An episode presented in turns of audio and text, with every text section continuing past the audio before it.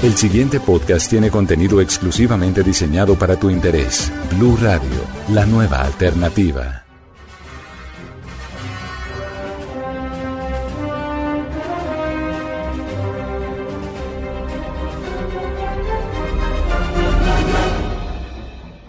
¿Qué tal? Bienvenidos una vez más a la Caja de los Cómics, el podcast de Blue Radio dedicado a la fantasía, a la ciencia ficción, al cine, a los cómics, al manga, a todas estas cosas, a todos estos mundos fantásticos que nos llevan, que nos transportan de la vida diaria, de los afanes, de todo el estrés y que nos sacan a un mundo nuevo y que podemos vivir de una manera mejor y más tranquilos. Hoy vamos a hablar de una cosa muy especial. Hoy vamos a analizar la película Star Wars Rogue One a Star Wars Story. Esta película, la más reciente estrenada de la saga de, ah, de, Star Wars, que no va dentro de la línea temporal, sino está por ahí atravesada entre dos películas, que ha tenido gran aceptación, ha tenido críticas, ha tenido bastantes aplausos también, y para hablar de eso, me acompaña pues obviamente el cinefanático acá y también fan muy especial de eh, Star Wars, el señor Luis Carlos Rueda. Luis Carlos, bienvenido una vez más acá a la Caja de los Cómics. Hola Miguel, pues muy contento de estar de nuevo acá. Saludos a todos. Yo le dije que usted se había metido en un problema la primera vez que me invitó porque no me van a sacar fácilmente de esta caja. Eh, y bueno, pues acá estamos eh, para hablar, sí, de esta película de la cual ya habíamos hecho un podcast anunciando y dando algunos detalles. Y creo que lo que hablamos con los 40 minutos que habíamos tenido la oportunidad de ver en ese Fan Event en la Ciudad de México eh, iba por, por el camino que al final terminó convirtiéndose en realidad en la gran pantalla. Lo que le dije se quedó corto, ¿no, Miguel? Absolutamente. Yo también, yo soy de las personas que estaba aplaudiendo en este momento la película. Con algunas críticas, porque es que no todo puede ser perfecto, pero sí me gustó muchísimo. Yo le propongo una cosa, Luis Carlos. Vamos a arrancar este podcast advirtiéndole a nuestros oyentes. Vamos a hablar al principio de lo que es la película, de cómo cómo se puede analizar y cómo se ve. Y les vamos a avisar en qué momento empezamos con los spoilers para que ustedes le den stop, porque si no, nos le tiramos la película. ¿Sí o no? Quedan advertidos, va, va a llegar a un cierto límite general y después ya vamos a contar detalles que si no se lo han visto pueden que les arruinemos la proyección, así que pues ya es decisión de cada oyente si sigue o no acompañándonos. Sí, no, seguramente lo van a hacer, si no hay más podcasts para que ustedes sigan mirando, sigan mirando, por favor, tráfico, que eso me sirve a mí. Bueno, rápidamente. Rogue One, la historia atravesada, pero no tan atravesada.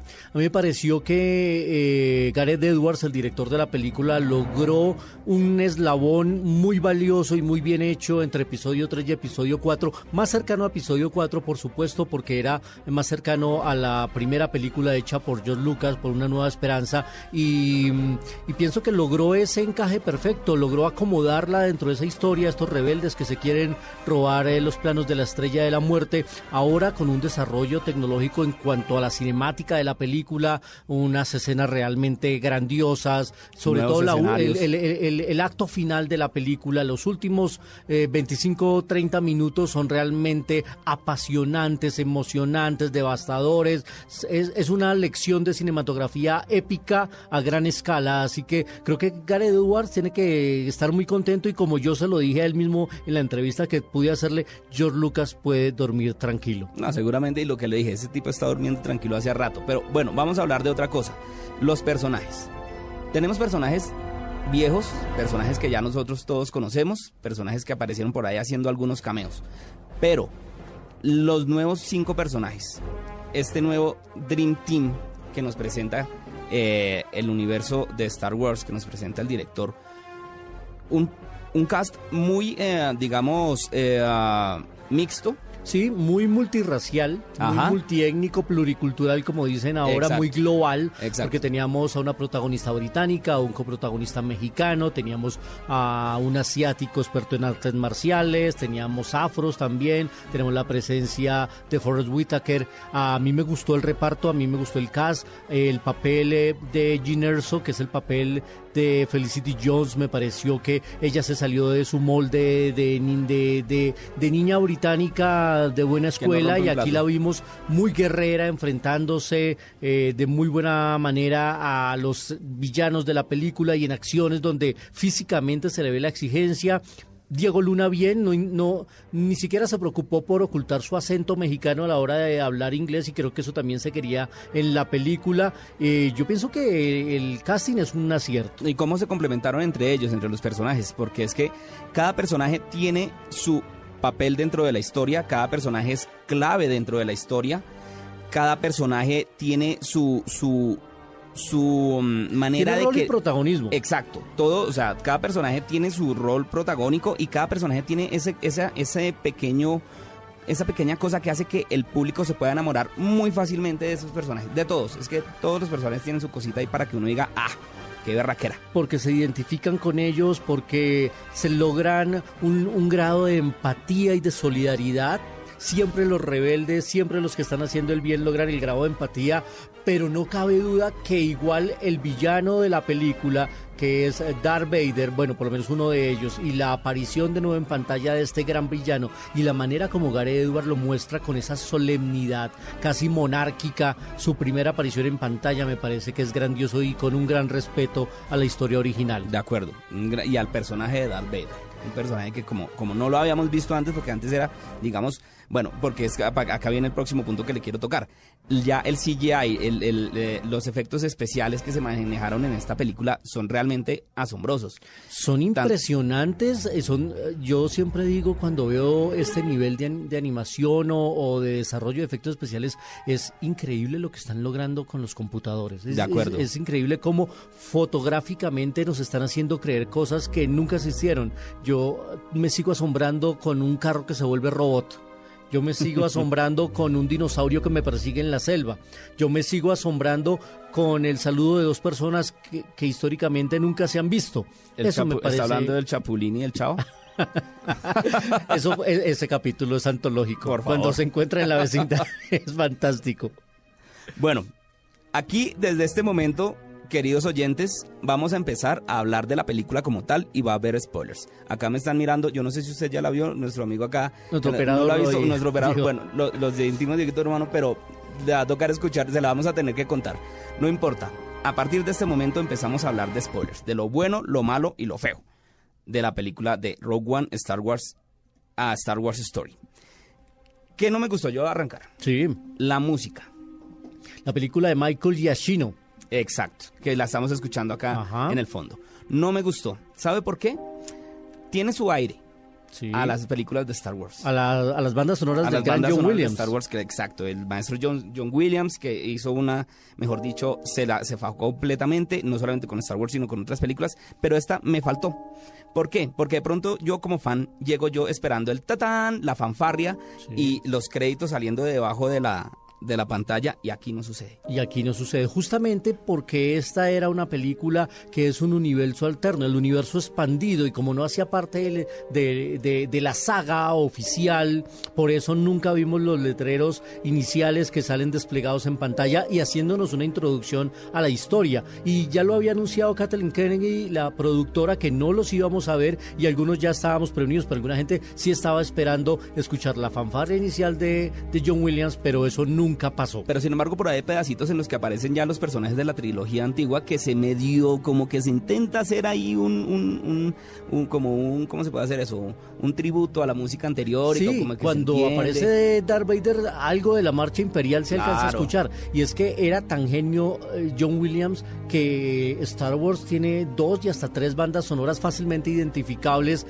con eh, la banda sonora oficial y la marcha imperial. Ambas uno las identifica con Star Wars. Y aquí alcanzan a hacer unos guiños ahí, unos bocetos de, necesarios. yo, digo que eran necesarios. Sí, y estuvieron bien acomodados. Pienso que eso para el aporte emotivo que tiene esta historia con nosotros los fanáticos de la saga original era absolutamente necesaria y emotivamente justificada. Bueno, yo arranqué con la música, ahora votemos no sé. A mí que no me gustó, me parece que en, el arranque em, arranca muy fría la película y se demora en arrancar. Uno está esperando que le metan combustible para que arranquen rápido y me expliquen menos, que no me hablen tanto de planetas desconocidos que yo me voy a olvidar a los cinco minutos y quiero que arranque la acción. Eso me parece que en el guion pudieron haberlo corregido, pero el resto pienso que cuando arranca ya se me olvida eh, la inconformidad inicial porque cuando arranca el segundo y tercer acto de la película, yo ya quedo fascinado y entregado a un amor profundo. De acuerdo, los, después de los primeros 20 minutos uno ya queda prendado de Ginerso, que ya habíamos hablado, escuchemos de nuevo el, el suspiro. Ah. Felitis y Jones, ah, qué maravilla. Bueno, ahora le voy a decir yo lo bueno, lo que a mí me pareció bueno. En toda la película, en los dos, las dos horas larguitas, los cameos. Los, Sí. los guiños para los, los fans. Porque claro, se encargaron de hacer una película que cualquier persona pueda entender. Sí. Pero los cameos, los guiños, las cosas que lo recuer- le recuerdan a uno las otras películas, me parecieron a mí maravillosos. No solo eh, cameos, guiños y apariciones, y aquí recuerden que ya estamos hablando de spoilers. Ver de nuevo o ver aquí en, en esta película un cuadrito en el que sale Tripio con R2D2 me parece fantástico. Ver referencias como la que hace el nuevo android de, de- de la película, Sí, que es eh, Kado, K2 K2SO. que tuvo que lo hace al- el actor Alan Tudyk Buenísimo. con una frase tan recordada de Harrison Ford que la repetía en todas las películas como tengo un mal presentimiento, eso me pareció fantástico.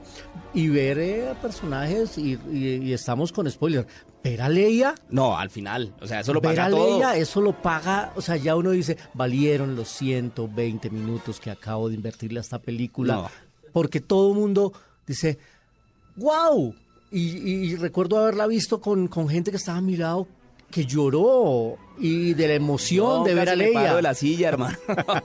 no, y, y- y ahí venimos de nuevo a lo, del, a, a- a lo que tiene que ver con los eh, efectos especiales, porque, por ejemplo, a la princesa Leia la hicieron totalmente di- digitalizada. Sí, Eh, el general Tarkin también. también, que el Que actor que murió en el recordar- claro, 94. es un actor ya muerto y es idéntico, es que hasta la calva Sí. se le ve, perfecto.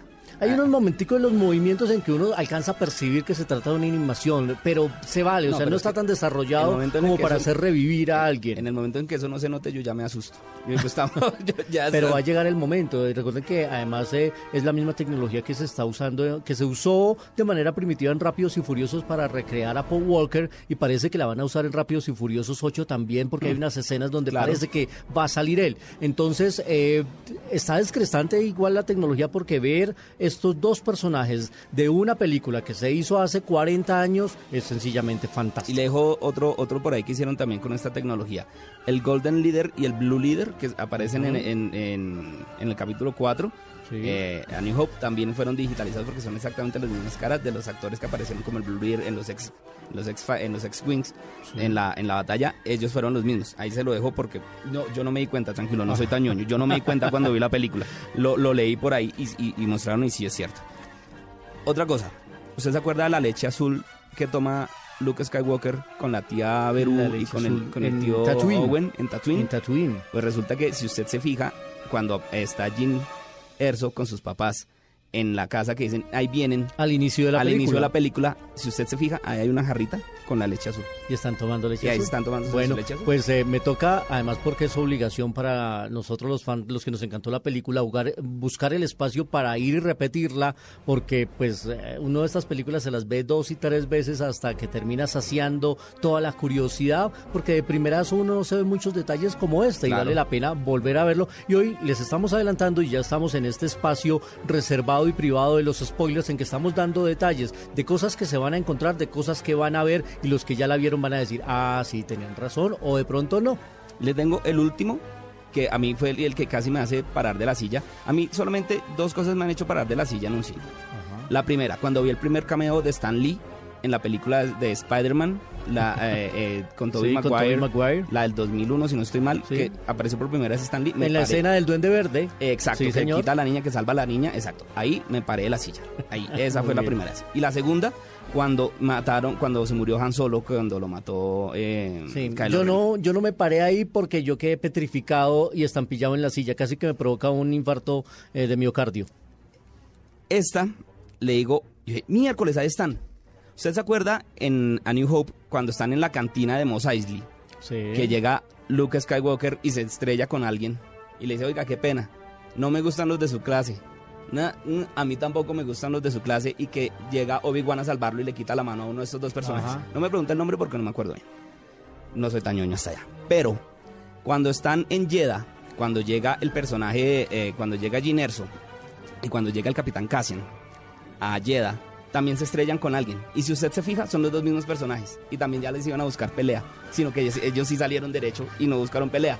Son todas las referencias que quiso Gareth Edward, que es un fanático de la Ah. serie, que eh, es fanático de Star Wars desde que tenía cuatro años. Eh, en las entrevistas que aparecen en Red Cinema, en la sección de informativos de Noticias Caracol, que tiene una entrevista extensa con eh, Gareth Edward, Diego Luna y Felicity Jones, él decía que él todos los días antes de irse al colegio, él veía al menos 20 minutos de la película de Star Wars. Y se sabía los diálogos y los repetía y es fanático y tenía las pijamas y tenía toda la decoración en su cuarto. Entonces, esta película rinde tributo a eso, a que él era un fan y quería hacerlo con mucho respeto y con ese respeto hizo un gran homenaje a la saga original, pero también fue atrevido al introducir nuevos personajes, al hacer esto tan multiétnico, al vincular personajes que nunca habían salido como los Dead Troopers, que son absolutamente intimidantes con sus trajes El negros. sonido, el sonido que hacen, ¿no? El Además, sonido que hacen es... eh, que son más altos que los. Stormtroopers. Él acá decía, yo tuve que buscar a actores que todos fueran de 1.90 para arriba. y tienen mejor puntería. y tienen mejor puntería, no se tropiezan tan fácil como los Dead Troopers.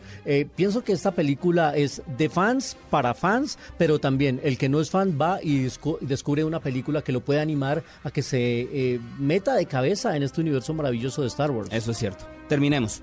Su personaje favorito, la- el personaje que más le gustó, del que se enamoró.